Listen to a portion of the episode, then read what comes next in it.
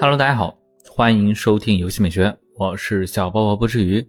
那么今天呢，咱们要聊一聊温迪啊，以及李白。那么这期为什么要聊温迪这个角色呢？那么主要是因为我在喜马拉雅和小宇宙的头像，对吧？用的就是温迪的头像啊。呃，并且我在做游戏美学这档节目的时候，也特别希望做出来像温迪的那种，呃，就是吟游诗人的作品的那种感觉啊。然后聊点有趣的话题，嗯，再就是有一位朋友的评论啊，就是。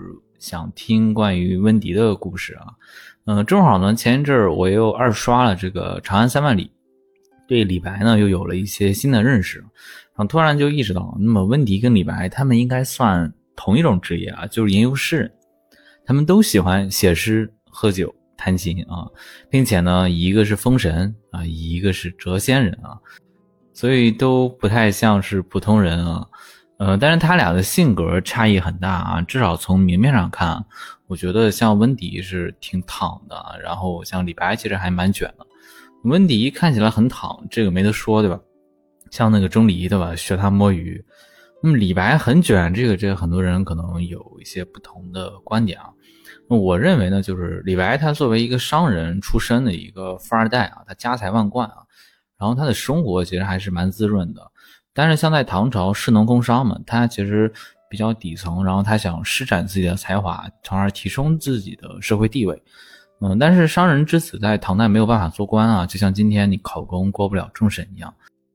但是李白呢，就哪怕在当年那个封建年代，他为了想去施展才华去做官，他会入赘，然后呢，人到了暮年还要去投奔影王，都五十多岁了啊，他留下的干结诗呢有四十多篇。啊，就像《长安三万里》啊，他跟高适一样去了黄鹤楼，给当地郡守递上了自己的大捧腹，那这个就属于干结诗，他要歌颂一下这个拜节的人，也要展现自己的才华，从而想让这些达官贵人啊去举荐自己。所以说，我觉得李白这些行为，嗯，我觉得还是蛮卷的啊，至少在想实现他的政治理想的这个方面上，嗯，所以说我就想对比一下，嗯，温迪跟李白对比一下他俩，聊聊我对内卷。和躺平的一些思考啊，啊，同时也是聊一聊这期那一些小故事啊，比如说欧洲中世纪的吟游诗人和中国唐代的这些诗人们，他们有什么区别呢？包括李白在去实现他政治理想的这个过程中，他都做了哪些具体的事情啊？有没有一些不为人知的一些有趣的故事啊？啊，所以说就有了这期节目啊。那么我们先简单介绍一下温迪吧。温迪啊，性别男，年龄两千六百岁。啊，职业是吟游诗人啊，加封神。信仰他的城市蒙德呢，也被称为自由之邦啊。他的外观看起来其实是非常可爱的一个美少年，他穿着非常精致的衬衫、斗篷啊，也是有欧洲中世纪标配的这个男士的丝袜啊。然后他的衬衫是白色的，在之前欧洲这就相当于是一种贵族的一种体现啊。包括他的衬衫的领口有着飞边，就有点像。呃，就是捧起来的那种感觉啊，象征着是一种珍贵啊。那么他穿的南瓜裤以及白色的袜子啊，这个都是欧洲文艺复兴时期的贵族标配啊。这种袜子的前身就是我们现代丝袜的前身啊。但注意啊，这个不是连体裤啊。然后他手拿着一把竖琴啊，这个竖琴呢又叫里拉琴，像诗歌的那个英文单词啊，这这个应该念 Larry 啊。像我们在电脑上如果看歌词的它的后缀名的话，就是 L R C 嘛。那么里拉琴呢，它其实是由竖琴慢慢演变而来的。那么最早它是有弓形的竖琴，那逐渐演变成这个里拉琴。然后温迪呢，它是头上戴着塞西利亚花啊，塞西利亚花它是位于原神中蒙德的摘星崖的一种花啊，它只生长在清冷而风急的高处啊。现实中有点像百合花一样啊，包括。它的这个，所以这个塞西利亚花还是挺契合这个温迪的一个气质的。那么值得一提的是，就是温迪的它整体的这个形象，它是跟所罗门七十二诸神中的第八位魔神啊，就是巴巴托斯的形象是非常像的。包括温迪的神明巴巴托斯也是来自于此啊，都是一个头戴绿帽、身披斗篷的射手的形象。那么现在就对温迪有了一个简单的一个认识啊。那么这是温迪的一个外貌啊。那么温迪他自身的一个性格其实是特别活泼的，甚至说有点过于活泼了，就满嘴跑火车，呃，忽悠的这项技能属实属于点满了。但是他其实，嗯，虽然喜欢这种忽悠人啊，或者开玩笑捉弄人，但其实还是有分寸的，就是有点像，嗯，他比较俏皮，但是比较懂礼貌，啊，还是情商是比较高的啊。就比如说在游戏中。我想把你写进新歌里，哎，怎么露出这种表情啊？担心付不起稿费吗？呵呵，摩拉就不要了，不如跟我再讲讲你的故事吧。所以其实像温迪的这种有分寸的，有一点损啊，就有点像蒙德一样啊。那蒙德虽然是自由之邦，但他不是完全的自由，是有限的。比如在游戏里，蒙德人想帮。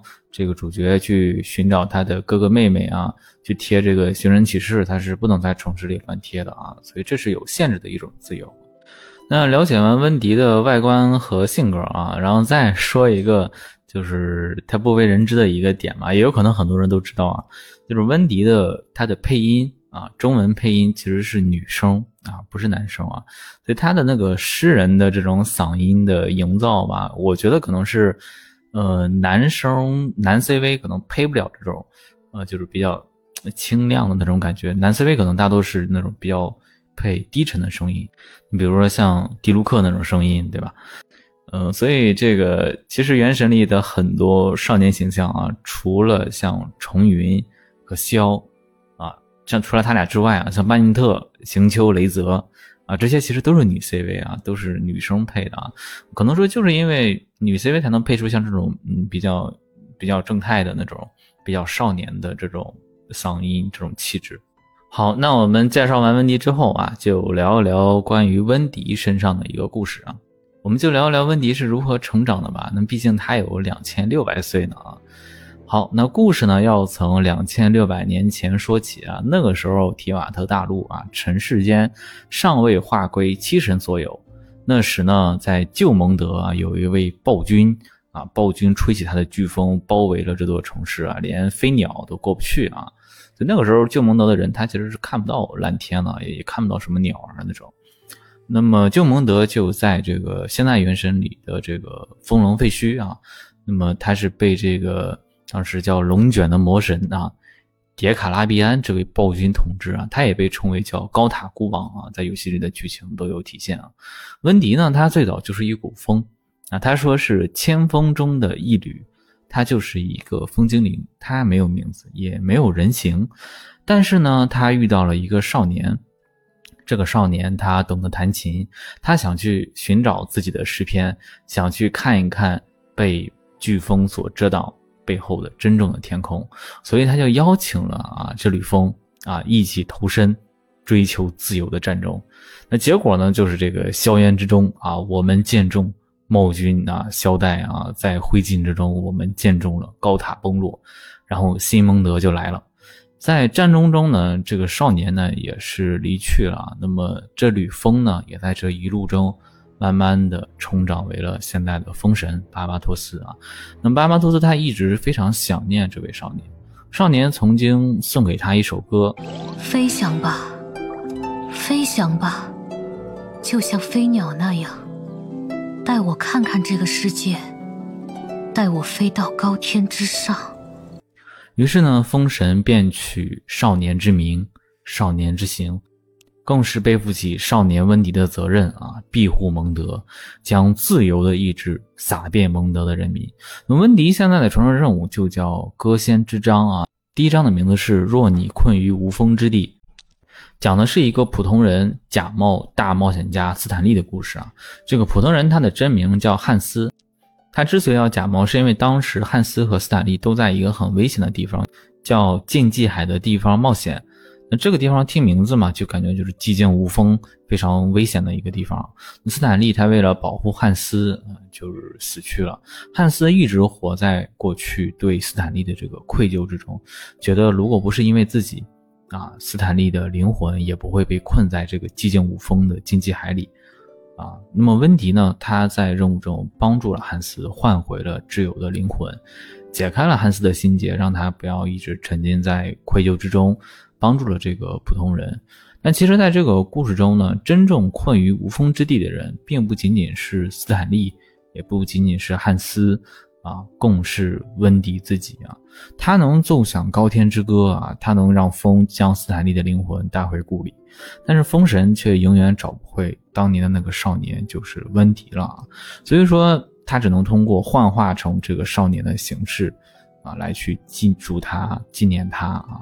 所以其实，在这个任务里可以看到，神和人他其实都是有一样的心结的。嗯，但我觉得，在这个过程中，就是温迪在救赎斯坦利的时候，也救赎了他自己，解开了自己的心结啊，并且在做完这个任务之后，我觉得他的心态变化会有点就像，也是一首跟风有关的歌一样，就是。朴树的《且听风吟》这首歌主要就是说对过去很怀念啊，但是他又释然了啊，就不能一直活在过去里。所以说，嗯，温迪我觉得也应该去往这条路去走。当然，现在温迪只开放了这么一个传说任务啊，那么期待他后面的传说任务能够就是讲述他更精彩的自己的故事。我觉得温迪的传说任务在所有传说任务里都属于特别能打的那种啊，就质量非常之高。那么通过这个传说任务，其实我们了解到温迪他背后的一面啊，他表面看起来是嬉皮笑脸的、嘻嘻哈哈的啊，一点没有神的架子，但他其实是有一些不为人知的悲伤的。那么所以就有一种，就是他可能是借着这个少年吟游诗人的旗号，去吟唱故事，去游乐人间，去借酒消愁，对吧？游戏里说他能喝三十七杯酒啊，然后后面的很多剧情里，比如像这个。歌间之章啊，以及像到期的荣彩记、佳酿节，包括像猫尾酒馆，当时有一个他在屋顶驻场啊，他在驻场的时候还对猫过敏啊，等等的吧。反正就是，嗯，他的表面的这种特别快乐，跟他内心的这种，嗯，一些伤心与难过，其实营造的这种反差是非常大的。所以我觉得温迪他就。在游戏里是一个非常立体的角色，让我印象也特别深。包括他看起来很躺平，对吧？就是感觉像游戏人间，然后整天喝酒摸鱼啥的。他身为封神，但是好像也不怎么管蒙德这座城市，主要就是由秦率领的这个骑士团啊在管这座城市。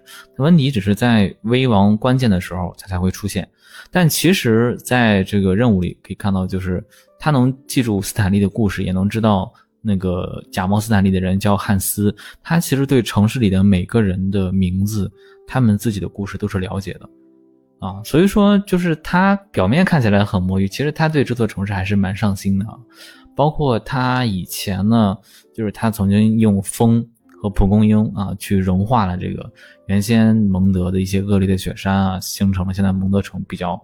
平坦的这么一个地形啊，适合这个人类的这个居住生存啊，所以他看似不着调啊，有点摆烂的性格，他其实背后啊是心系蒙德、看重友谊的这种形象。嗯，再就是一个好像大家经常说这个温迪好像实力特别弱，比如说在一开始的剧情里，他就轻而易举的被这个愚人众的执行官女士抢走了神之心。那那这个我觉得其实肯定就温迪老演员了，这波他肯定是在第五层啊，因为原神里神的力量它其实来源于是人们的一个信仰，所以温迪就骗女士他没有什么信仰之力啊，但其实连蒙德的狗可能都会说这个愿风神忽悠你啊，不是就是那个愿风神保佑你啊。嗯，并且风神作为这个提瓦特魔神战中的胜利者啊，他就是传说中他是说弹奏起竖琴啊，刮起的狂风啊，就足以把雪山给削平了。所以他绝对大概率啊，就是故意放水，然后想把神之心顺理成章的交给冰神啊。那他可能内心是对冰神这种反抗天理的这种行为可能是认可的，并且他这种方式也不会引起这个天理的这个责怪啊。嗯，还有一个细节就是他在对抗女士的时候，他的辫子没有发光。其实像神在施展自己的实力的时候，啊，无论是这个雷电将军还是这个钟离，他们的那个辫子那儿都会去发光的啊。所以说巴巴托斯，嗯，可能就是故意的，变他可能也想这个退位让贤，扶持这个新的风神，因为他觉得其实哪怕是强如这个远古的七神，在游戏里其实也有一些七神，也有一些都去世了啊。因为他可能也跟钟离可能都是一样的观点，像赞同克勤的观点，就是人类的命运应该掌握在人类的手中，而不是说在神的手中。所以温迪这个还蛮有意思的啊。那总体上他给我的感觉就是清风拂面啊，留有余温的这么一种感觉啊。躺平的背后啊，其实是藏着这种啊，我们说老子的无为而治的这种智慧啊，这种另一种对城市的负责啊，并且在，并且因为他是风神嘛，所以说一看到他或者一想到他，可能就想到那种啊微风拂面也好，或者说就像我们现实中有的时候心情不好的时候，就会想着去吹吹风啊，就在河边也好，或者说是在大草坪上，或者说去去海边儿。啊，去放放风的那种感觉，其实是非常轻盈、非常舒适的一种感觉啊。所以这个可能也是我比较喜欢温迪的一个原因。那么，那么关于温迪的这个剧情，其实游戏里他没有说的，就是关于这个少年温迪的前身，就是呃，就是巴巴托斯在没有成为神的时候，他还是以吕风的时候，跟这个少年温迪的这个故事啊。那么少年温迪他在里边设定是吟游诗人，那么吟游诗人他在历史中。到底是怎么样的呢？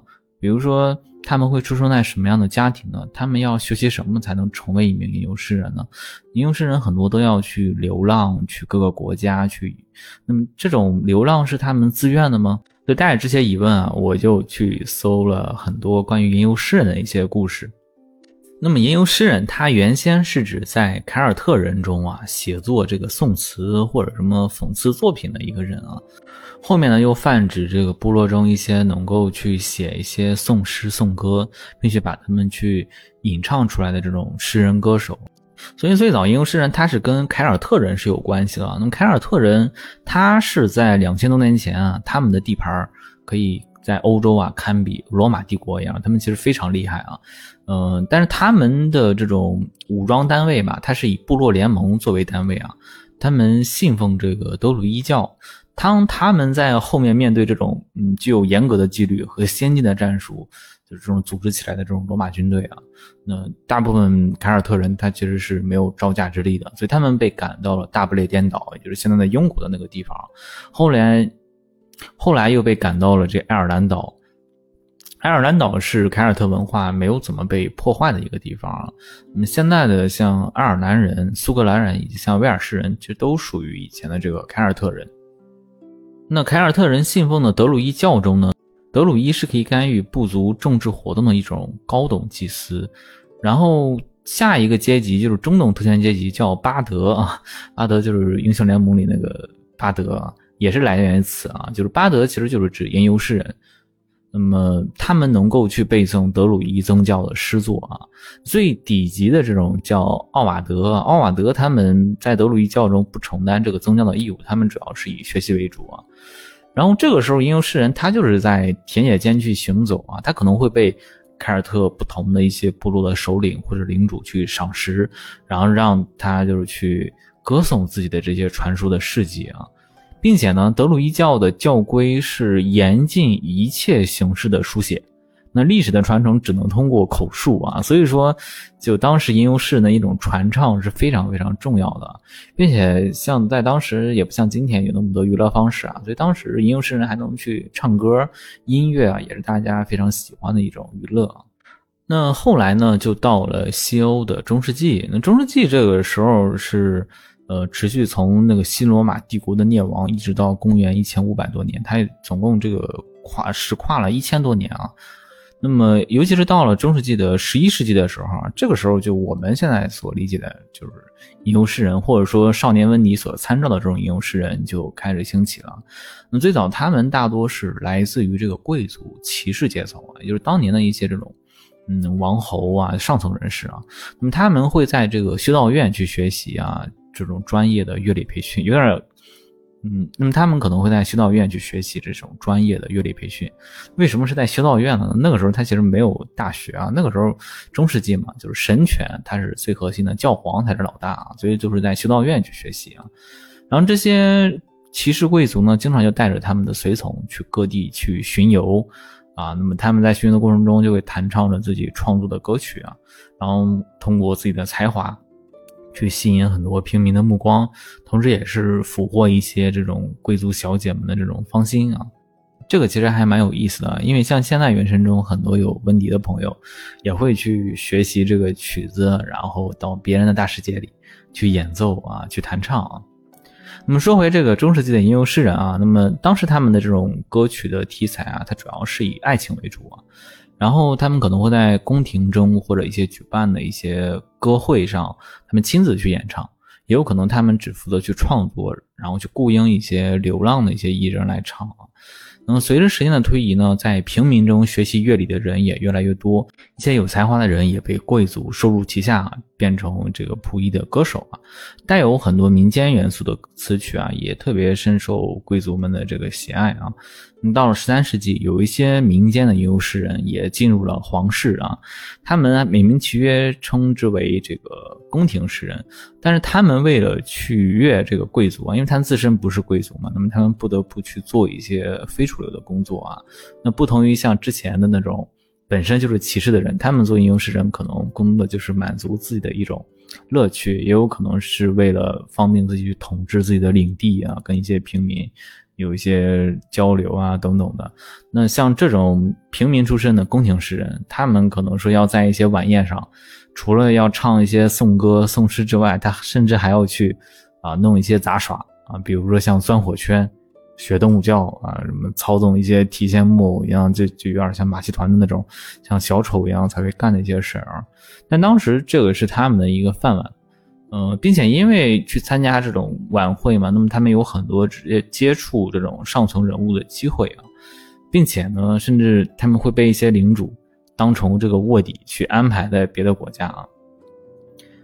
嗯，其实像吟游诗人这个职业，它的下限跟上限其实都很高的，你甚至他可能是成为一种啊政治武器。比如像打仗的时候，吟游诗人他要去告诉民众啊前线的战争情况，因为那个时候信息的传播又没有对吧？像现在这么发达，那么他们那肯定无论战况真实的情况是怎么样，他们肯定都会对这个城堡里的人跟他们说，对吧？这个我们在战场上这个形势一片大好，敌军节节败退，从而去稳定这个民心啊。那么在战场之外呢，其实当时中世纪对知识的垄断是非常厉害的。那么在民间，可能一些书籍啊，包括人们去阅读书的一个能力，可能也是比较欠缺的。所以说他在民间去给当时的统治者去唱一些颂歌啊，去歌颂他们的一些伟大事迹，那么其实就非常容易在民众间给他们的这种领导者就维持住树立起一个非常高的一个形象啊。啊，所以这也是一种非常有力的政治宣传武器。当时中世纪的普通民众们，他们对世界的认知，可能很大程度上要依靠这个吟游诗人这个群体。那么，既然吟游诗人他们能干这么多事儿，所以他肯定这个群体里面是分化成了很多个这种阶层啊。它里边是存在一个鄙视链的。你比如说像流浪诗人，他们可能就看不起宫廷诗人，因为觉得宫廷诗人对吧都。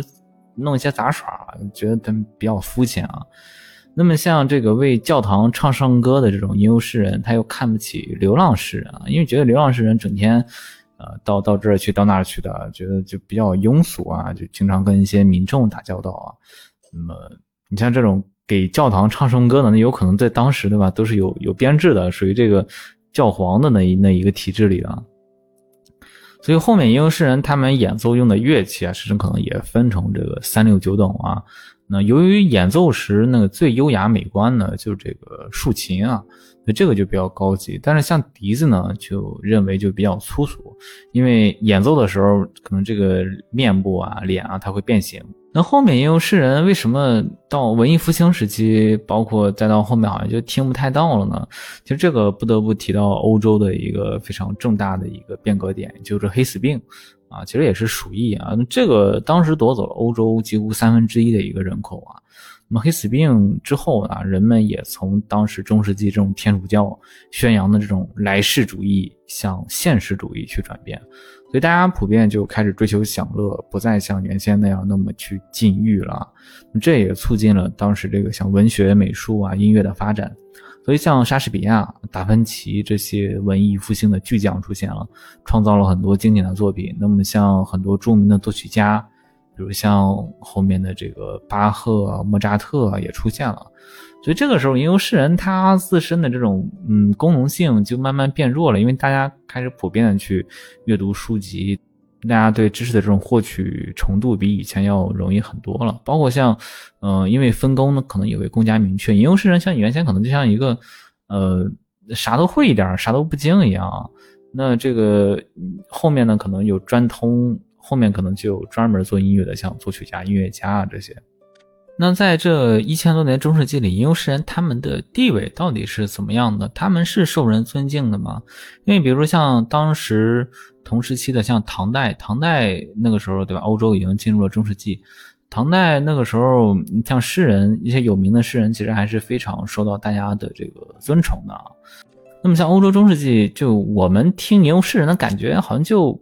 有点像，哎，就就情酸啊，然后只能去呃流浪啊，没有家，只能好像做一些比较卑微的工作，这种感觉啊。呃，那我看一些资料啊，其实里边就说这吟游诗人当时，如果你获得了领主的赞赏，你有了这个封地，对于很多人他们不能理解的，因为觉得就是说，嗯，你一个吟游诗人凭什么对吧？你能成为贵族啊？我个人觉得啊，一个不恰当的类比的话，就比如说你，我们今天啊，你唱歌好听。对吧？那你是大明星，对吧？大家追捧你，或者大家这个喜欢你。但如果说让你这个大明星，对吧，变成一个城市的管理者，让你变成这个市长，很多人可能认为你是没有这个专业的能力的，也不认可的。那我不知道这个类比正不正确啊？嗯，然后像在中世纪，如果想成为这个上层人士，那么最传统的途径，大家普遍认可的途径就是你靠军功。啊，或者说你特别有钱，你有财富啊。文人呢，可能一般就是靠这个智力或者知识啊，去这个教会，因为修道院可能会有一些可以学习的地方嘛，你可以加入教会，不停的去晋升。所以那个时候，一个普通人想要去出头啊，你要么去战场上啊，要么你自己有生意头脑或者有点能力，对吧？你靠手工业做点小生意，你可能你可以靠钱跟教会之间交易啊，去购购买这些贵族的这些爵位啊。或者说你足够幸运，能够去教会的学校去学习啊，一步步的就晋升到这个，比如说像红衣大主教这种，可能就是当时特别厉害的一种阶层了啊。所以说，在当时中世纪的一个普通人当吟游诗人，可能也是一个不入流的。当然不说贵族啊，因为贵族他什么职业都无所谓的吧，他本身在当时就是贵族啊。啊，所以这个普通人在当时就其实就地位还是不太高的，就吟游诗人这种职业啊，放到今天，这种人好像可能就能当网红啊，他借着这个流量能够打广告呀，或者卖货，能够挣很多钱。嗯，很多人大家也都很羡慕，甚至很多年轻人可能长大了就是想当网红啊。但是在中世纪那个时候的，他没有一个什么渠道啊，有这个流量。可以可以让他们个体获得很大的流量，让很多人知道他们啊。所以那个时候，一个普通人出身的吟游诗人，可能是没有太多人去羡慕的一个阶层啊。所以说，欧洲中世纪的这种晋升体系啊，它其实是服务于神权啊。那么最牛的呢，就是这个教会跟骑士团，他们都认这个教皇为老大啊。但是像同期的这个唐代啊，唐朝，它其实核心是皇权，皇帝才是老大啊。那像唐代，他的一个晋升，那也是有点类似啊，有军功，但不一样的是有科举啊。科举制是一个非常伟大的社会晋升机制啊。呃，除了科举之外，还有像靠行卷进行举荐的，像行卷师啊，就是也是干结式的一种。那么像在《长安三万里》这个电影里，对吧，也体现出李白想去当地的郡守啊提交这个行卷，但是无奈被拒绝了啊。那么还有一种就是你可以在军中啊，你。加入这个幕僚啊，你慢慢的一步步去转正啊，大概有这么几种方式吧。那么可以看到这几种方式里啊，尤其是除了军功啊，这其余的这三种方式其实都少不了一个东西，也就是诗。那么诗作为一种文学，它在唐代的官场上其实是一种呃晋升的资本啊。因为唐代人呢，几乎这些士大夫阶层的吧，人人都会诗，那么以诗会友，有点像今天在年轻人阶层里，可能大家都。都知道一些梗之类的，并且我觉得像唐代的诗歌啊，要比中世纪的那个一些吟游诗人的一些诗歌那些要更发达一些啊。因为像中世纪的吟游诗人，他们往往都是身兼数职，他一个人他既承担这个诗人，还是什么说书人，还是一个乐工啊，可能还兼要打一些杂工杂活啊，他样样懂，但是他不一定样样精啊。但是在唐代，那诗人呢不必说了，那个唐代的诗都非常极致啊，很多诗都可以吟吟诵啊，也可以这个传唱啊。那么像唐代这个评书啊，其实又叫说话啊，呃，听起来就觉得像说书人好像哎没有吟游诗人那么浪漫一样，但其实像呃唐代啊这种。像书啊这种东西啊，其实有一点文化，你就可以看了。你像中世纪那个时候没有那么多书，对吧？知识是还是相对垄断的。唐代就，对吧？有印刷术啊之类的，可能知识的这种获取还是没有像中世纪那么难的啊。所以像中世纪，他你你杀杀你对吧？你都得听吟游诗人的对吧？就重质武器啊。但唐代的说书人，大家觉得就可能不算太过稀奇的一个东西啊，所以可能也觉得他没有像吟游诗人那么浪漫啊。然后像音乐方面，那唐代它除了乐工之外，甚至还有专门的乐官啊。你像唐代的太常寺，就可以说是九卿之首啊，礼乐之司。包括像教坊啊，在武则天时它改名为这个云少府啊。那么像太常寺，它是奏雅乐啊；像这个云少府，也就是教坊，他去奏俗乐啊。所以这个是非常分明的，也是。在音乐这一块是非常发达的啊，并且还要注意的一点就是，那李白他其实是公元七世纪的一个人啊，那个时候他已经是到唐朝的唐玄宗时期了啊。那么像欧洲的中世纪，那个时候是到十一世纪啊，他才盛行吟游诗人，对吧？那我们这个诗这一块，对吧？早了四百多年了，对吧？就已经这么发达了啊。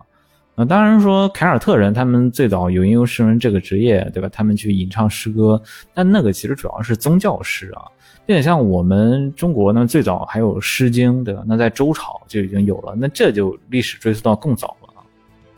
那既然聊到唐代啊，那我们就再聊一聊李白的故事啊。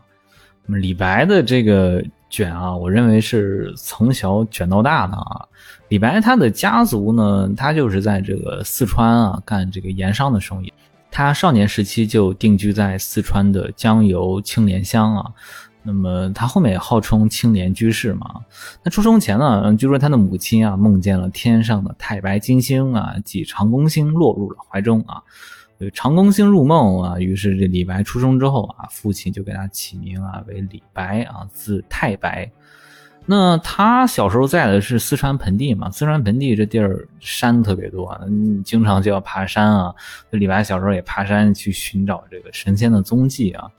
嗯，但是他可不是说只会去玩啊，他特别厉害，他五岁的时候就能背诵这个六甲，十岁的时候就能观百家。那六甲就是这个天干地支啊，古代那个计时的那一套东西啊，也其实有点复杂的，对于五岁的小孩子啊。那么李白大约十五岁的时候啊，他就能效仿司马相如啊，运用这个丰富的典故啊，写出一些洋洋洒洒、特别就是漂亮的那种大赋啊。当然，这个胸中有锦绣啊，出口成章，都离不开他少年时的埋血苦读啊。这个就说到什么，他这个铁杵铁杵磨成针的这个故事嘛。但但也有人说，这个故事其实是有点虚构的啊。那实际上，他是难见这个真实的史料里是有这个故事的。那么李白他自幼除了这个勤苦读书、观百家之外啊，他还说十五好剑术，高冠配行剑啊。啊，甚至说他一生啊，他都不离剑啊，所以可以堪称就是李白是一个文武啊都都很猛的一个人啊。所以他少年现在我们就是说是一个天才啊。那二十四岁的时候呢，那李白就决定仗剑去国，辞亲远游。那大丈夫志在远方啊，他离开了这个四川盆地的这些大山啊，他开始了游历巴蜀、拜结名流的一个旅途啊。他开始这次游历之后，后来李白的一生几乎都在这个各地去游历啊，一直没有停下他的脚步啊。那在游历的途中，他在湖北的江陵遇到了一位道教大师，就是司马崇祯。其实李白对道教还是非常尊崇的，因为他小时候在的那个巴蜀之地，因为有很多山嘛，山上就有一些修道之人，其实这种神仙文化呀、道家文化是非常浓厚的，所以他对当时的这个大师司马崇祯肯定也是非常尊崇甚至崇拜的啊。所以他为这次相遇写下了一这个叫《大鹏遇西游鸟赋》，他把自己比作大鹏啊，将司马崇祯比作这个西游鸟，一句名句就是“大鹏一日同风起”。扶摇直上九万里啊。那么在电影《长安三万里》也有这个体现啊。那么后面他去了黄鹤楼，去了扬州啊，据说在扬州甩了三十万钱啊，就一路结识一些名人，也慢慢有了自己的名气。但是因为他是商人之子嘛，所以他很难去做官啊，就是靠行卷这条路，对吧？他又不是出身名门，就你有钱，它不代表你是名门。虽然这样电影里像高适，他没有钱，他是一个没落的。我们说寒门嘛，其实寒门也是在古代也是那种，对吧？也算是有个门啊，也是那种贵族的这种感觉啊。所以李白当然是非常苦恼的啊。他虽然有才华，但是他没有办法去科举啊。然后他在二十七岁的时候啊，去入赘了许家啊，定居了安陆。因为许家当时是这个宰相之女嘛，所以在官场上还是有很多势力的。那么二十七岁的李白这个时候在官场上，对吧，没有什么起色。但是比他大三岁的王昌龄，在他入赘这一年，他就进士及第啊，所以他内心肯定是蛮苦闷的啊。那么包括他入赘嘛，在老丈人家里的寄人篱下啊，也比较。也可能过得不太自由，但李白后面还纳了一个妾啊，这个真的是我之前不知道的一些故事啊。这个妾呢是刘氏啊，他以李白的名义啊去诽谤当地的望族啊，让他这个让李让李白在这安陆啊就没法混了啊。那有人说这个李白是因为在许家过得不顺遂啊，他才去纳妾。啊，也不知道说是刘氏因为什么原因啊，是不是李白负了他，还是怎么样？这个他才去诽谤李白啊。总之呢，就是因为这些家庭里的矛盾引发的这个风波啊，就让李白是上书也无应，跟当地的安陆的贵族就没法玩了，对吧？那跟许家可能也共这个没法搞关系了，所以他继而就愤然啊离开了安陆啊，去到了长安。那么李白到了长安之后，也没有借助这个许家的力量，对吧？去求仕途。包括他在历史资料中，他返回了安陆之后，也没有结交当地的达官贵族来看，有这个这个诽谤的风波啊，有可能是确有此事的。这个也是李白好像，嗯，就是很多人都不知道的一个故事啊。然后在三十岁的时候呢，李白在这个长安蹉跎了一年，他饱尝了这个奔走权贵门前的这种冷遇和屈辱啊。包括他写干结诗嘛，这干结的对象的地位也越来越低。然而其实都没有结果啊。那天下中这个捷径，对吧？那岂是为这种普通人所开的呢？啊，所以他在长安也慢慢的就又有点。其实他在长安可能慢慢的钱也花的差不多了啊，然后又有点自暴自弃啊，甚至与长安的一些市井之徒啊去交往啊。在这一年的秋天呢，他去了嵩山啊，就是五月之一的这个正月，在今天河南省的名山啊，他是去找他的故友袁丹丘啊。袁丹丘其实是在他二十多岁的时候他就认识的一个也是道士啊，修道的大师啊，他就有点想隐居了啊。但是呢，当他听到下一年这个玄宗啊要去洛阳，他紧接着就去了洛阳，因为他想给玄宗去献赋献诗啊，从而去获得他的一种认可啊，但也没有结果。那么李白在三十三岁的时候啊，他就在安陆啊去造了一个石室啊，然后在这个安陆的白兆山桃花岩啊开山田，每天就是。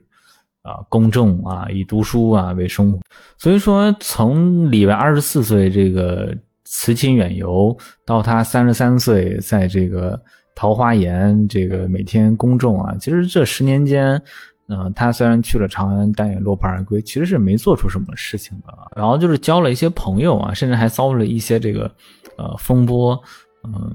但是像同期的一些人，可能已经进士及第啊，他可能内心其实是非常失落的。所以，我们看现在他好像就想重视的隐居啊，就有点像摆烂了啊。但是后面从三十四岁到他的四十二岁之间，他还是很积极的给玄宗去献诗，献了像《明堂赋》《大列赋》啊，包括结识一些大官啊，并且他。充分考虑到玄宗当时崇尚道教啊，他给玄宗献的诗中也暗藏着一些道教的玄理。他还结识了魏魏啊，魏魏是九卿之一啊，这个人叫张清啊。通过他呢，给玉真公主献诗。那么给玉真公主献的诗呢，最后两句叫“几时入少室，王母应相逢”啊，也是祝玉真公主能够得道成仙啊。那这个时候就要聊聊为什么李白在这个时候叫诗里加入这个道教元素呢？包括为什么，呃，这玄宗跟玉真公主，也就是玄宗的妹妹，都这么去信这个道教呢？通过道教怎么就打通了这个途径了？像明明唐朝呢有唐三藏，对吧？那玄奘法师西天取经，那怎么到了玄宗这儿，道教就盛行了？那一个很重要的原因就是，呃，玄宗的上一任皇帝是武则天嘛？那武皇他是尊崇佛教啊，那么玄宗呢为了对抗啊，包括说像李唐家族啊，最初他就是自称是老子李耳的后代。啊，所以他肯定是叫尊崇这个道教。那另一个很多皇帝也是想求长生之道，那么尤其是玄宗到了晚年，对吧？也比较不太管朝政了啊，并且像再一个，就是像《道德经》里一些推崇的理念，也有利于统治这个当时的一些民众啊。所以在当时，道教达到了国教的地步啊，呃，道士甚至享有犯法。不受这个俗制处罚的特权，也就是说，他们当时要是这个什么干了一些坏事儿对吧？官府都拿他们没办法，可能要道观的人啊去给他们这个处罚，或者他们的这个什么道上的这个师傅，对吧？才能处罚他们啊。所以从今天看，其实是觉得有点离谱的。那再说回李白，他跟道教的故事啊。那么李白，咱们之前说他自幼就生长在这个道教氛围很浓厚的蜀地，说他五岁的时候就会这个六甲嘛。呃，然后他少年时代就经常上山去道找道士论道。他二十岁的时候说，从道士的手中接受了这个长生录。长生录就是一种能够让人去延年益寿的符箓啊。当然，这个是道教的说法啊。二十四岁的时候呢，他为了求见咱们之前说的司马崇祯，他一路赶到了江陵，并且终于啊，就是位列了仙班，也就是成为司马崇祯的仙宗十友中的第十位啊。后面呢，他又遍访名山，结识道友，啊，其中很著名的就是《将进酒》中的丹丘生，真名呢就是叫袁丹丘啊。袁丹丘后面奉旨呢入了长安，还给玄宗去传授道法。后面呢，袁丹秋也向跟随过司马承祯学道的持影法师极力推荐李白。这个持影法师何许人也啊？就是玄宗的妹妹玉真公主，对吧？这不就串上了吗？所以说，袁丹秋、李白、玄宗、玉真公主、司马承祯这些人都是有这个非常紧密的联系，那肯定都觉得李白是一个在道教里啊，就是对吧？成为这个司马承祯的好朋友，肯定是。呃，文化肯定是道教的修养是非常高的。后面在李白四十二岁的时候，贺知章也寻访李白。八十多岁的贺知章呢，非常欣赏李白的蜀道难，所以他就一时起兴啊，想跟李白去喝酒。但是发现，对吧？他一开始没有想跟李白喝酒的想法，他发现自己身上没带钱，他就拿身上的小金龟去付酒钱。啊，甚至称李白为贬谪凡间的仙人，谪仙人的称号也便来源于此。你像刚刚这个金龟解酒的故事，也是在贺知章跟李白之间发生的啊。那么也就是在玉真公主和贺知章的联合举荐下，玄宗皇帝啊召见了李白。那李白这个时候 buff 已经点满了，对吧？怎么说？司马承祯的仙宗之友，袁丹丘的兄弟之交。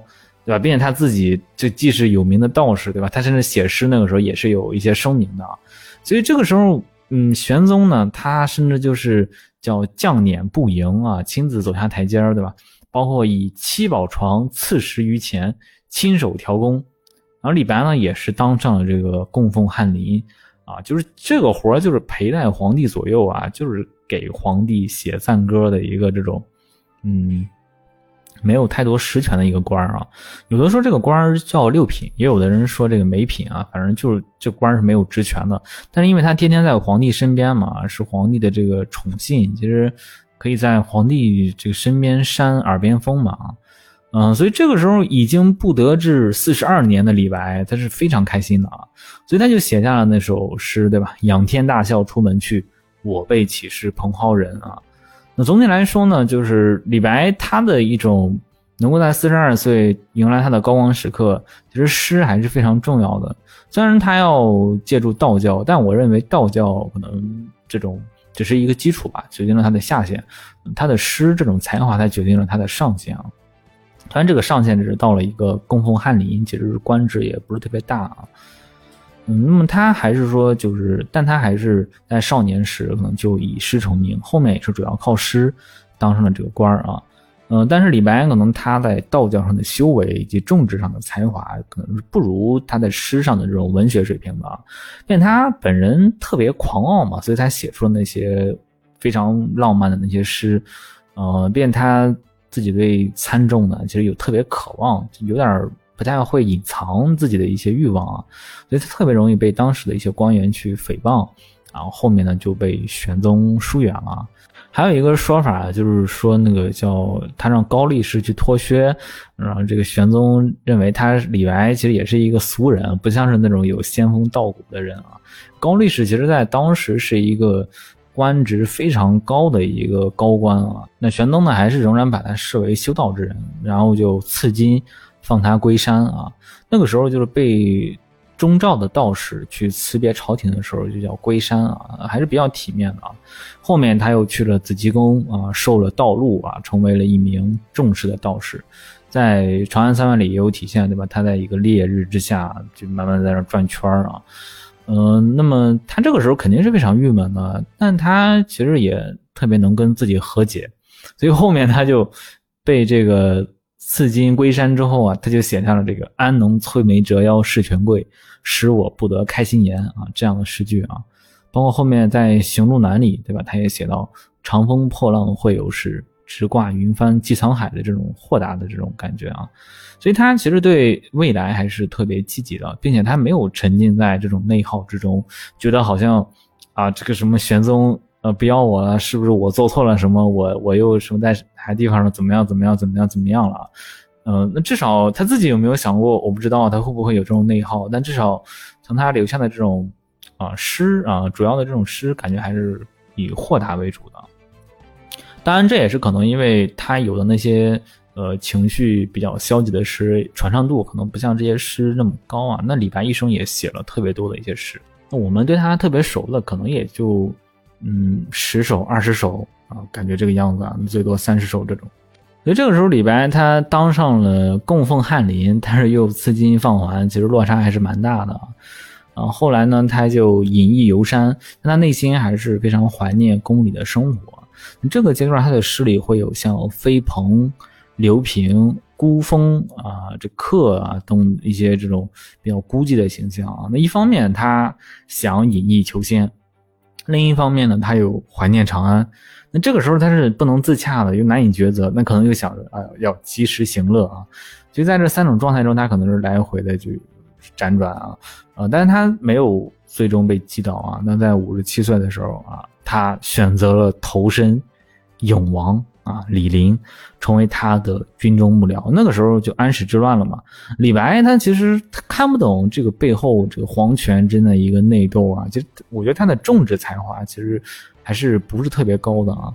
所以说他当时以为这是永王平叛是玄宗的命令，当然这个也是他后面被清算的时候说法，有可能他也知道永王就是不太那么正统啊，但他还是加入了永王的这个团队啊。那后面高适对吧，在长安三万里就平叛了这个永王。那李白呢，也遭到了清算，他被捕入了浔阳的狱中。但是他这个时候呢，他被一个叫宋若思的人救下了。那宋若思他是官至中丞啊，就官位还是比较高的。据说是因为李白，呃，就是他还写过一首诗去支持这个。宋忠诚的这个父亲啊，还是宋忠诚的这个哥哥啊，我忘了啊啊，总之就是宋忠诚去动用自己的人际关系，动用自己的能量啊，将李白救下来了。就这个时候，本来李白就有已经对吧，就就没事了。但是呢，呃，李白其实还想当官嘛，那这个时候又想上奏给这个当时的就是唐玄宗后面的唐肃宗啊，想自陈清白啊，也想要去这个说自己也想要去拜官嘛啊。但是他在上书的这个自荐表里有句话触怒了肃宗，这句话是“昔四号遭高皇而不起，亦惠帝而方来”。这个汉高意思就是说刘邦这个汉高祖啊，他不尊重人才啊，人家这个呃四号啊他不来啊，但是刘邦的儿子这个惠帝他礼贤下士啊，所以四号就来辅佐啊。他其实就像将这个玄宗啊比作刘邦，将肃宗呢比作这个惠帝，那自己就是四号。听起来好像没有毛病啊，就夸一夸这个唐肃宗啊，说大家礼贤下士啊，然后贬一贬这个呃唐玄宗，因为当时这个肃宗跟玄宗的关系不太好啊但问题是，这个他这个比喻的对象，这个汉惠帝，他在历史上是一个性格比较软弱的人，甚至有人说他就是一个傀儡啊。所以那肃宗那肯定就是说，对吧？你夸我，我很开心，对吧？但是你把我比作这个软弱的汉惠帝，那我肯定很不开心啊。所以李白呢就被判流放夜郎三年啊，在他五十八岁的时候就开始了这个流谪之行啊。在五十九岁的时候呢，他还是比较幸运的，在到了巫山的这个时候遇到这个朝廷啊，新立太子，大赦了李白啊。那么从他五十七岁啊加入到永王的团队，到他五十九岁被这个大赦，这两年间的人生真的是大起大落啊，就是从那种嗯建功立业的心态，可能甚至到对吧生死垂危的这么一种考验啊。但是这个时候李白他还没有放弃啊，就是在遭这个流放预设之后呢。就是李白的用世之心啊，他还是不减啊，就是他还是没有放弃对时局的关注啊。他向韦良宰、向史郎中自荐，他甚至还想要去参军。那这么老了，对吧？那谁还能要他呢？军队也不敢要啊。所以说，三年后，李白就因病去世了啊，享年六十二岁啊。那总的来说呢，其实李白他的这种用世之心是非常强的。从小到大，他一直想去实现自己心中的这个政治抱负。那么很多时候，诗呢是一个在这个过程中的一个产物，并不是他自己就想追求的一个结果啊。顺其自然，他就写出了这些诗，从而去表示他不同阶段的一些心情、一些感悟啊，也是借诗呢来表达与自己和解的一个心情啊。如果说像《原神》中的温迪，对吧？他是对故友思念啊，从而有一些伤心的一些情感啊。那么李白他这一生的伤心时刻，呃，可以说是数不胜数。那真实的历史中，他就是，呃，非常的残酷啊。虽然说李白有的诗呢，就表现出那种啊，看起来很豁达呀，或者说不太在意人间功名的这种，哎，躺平的这种心情吧，啊，寻仙问道。但是他其实自己真的就一有机会的时候啊，他肯定要想办法去积极的去付出，去用事啊，他从来没有去放弃过。那他甚至，嗯，他可能说有一点狂傲吧，嗯，但是借用一句话，对吧？就是说他也许会因为激进而失误，但绝不会因为胆怯而退缩啊。所以说，他一生呢都在努力追求他自己的理想，哪怕是他等到了他四十二岁的时候啊，才迎来了高光时刻啊。这个真的让我觉得还是挺挺，哎，挺他真的很能坚持啊。就是，呃，像我们今天感觉说，嗯，就是这个什么考研没考上，考公没考上啊，拖了一两年，感觉就好像。哎，自己挺失败的，但其实像古人，他们可能等一个机会，对吧？要等十年、二十年的这种维度去等，在这个过程中，他们还不能放弃，还得保持自己的一个积累啊。嗯，所以说，就是他真的就可能这一路也有的时候非常失意吧，也很痛苦，但他也没有放弃啊。他可以去遍访名山，他可以去饮酒作乐啊，但是他不会屈从这个现实啊。嗯，但也许就是因为他这种恃才狂傲的性格吧，他与官场与官途的这种嗯这种规则吧，天生是错位的，有点像虽然是谪仙人吧，有可能是仙人开的玩笑吧，就让他在这个官场的仕途之中，他就是再卷，那其实最终也没有什么用啊，甚至说他越卷，给他招致了这个晚年的祸患啊。那其实温迪呢，嗯，他表面上是躺平的啊，但他其实真有事的时候也是真上，对吧？嗯，这个蒙德城出现一些大事的时候，对吧？他也会真的去挺身而出，并且他也默默做了很多事情，他只是没有去大张旗鼓的去鼓吹啊。那么讲完温迪和李白的故事呢，我聊聊我自己对躺平和内卷的想法吧。那其实。嗯，首先就内卷这个，我觉得这到今天它这个词儿已经有点变了。本人说内卷是指没有意义的努力啊，呃，但好像今天好像我们所有的努力好像都可以说叫卷啊，叫内卷这个词可能已经有一点娱乐化的这种感觉了。那我觉得心态上呢，嗯，还是要学习李白啊，就是因为他为了自己的理想，对吧？我觉得你为了自己的理想去卷，那这个很好呀，也很正常呀。人这一生肯定要有一些热爱的东西，对吧？要为之而燃烧。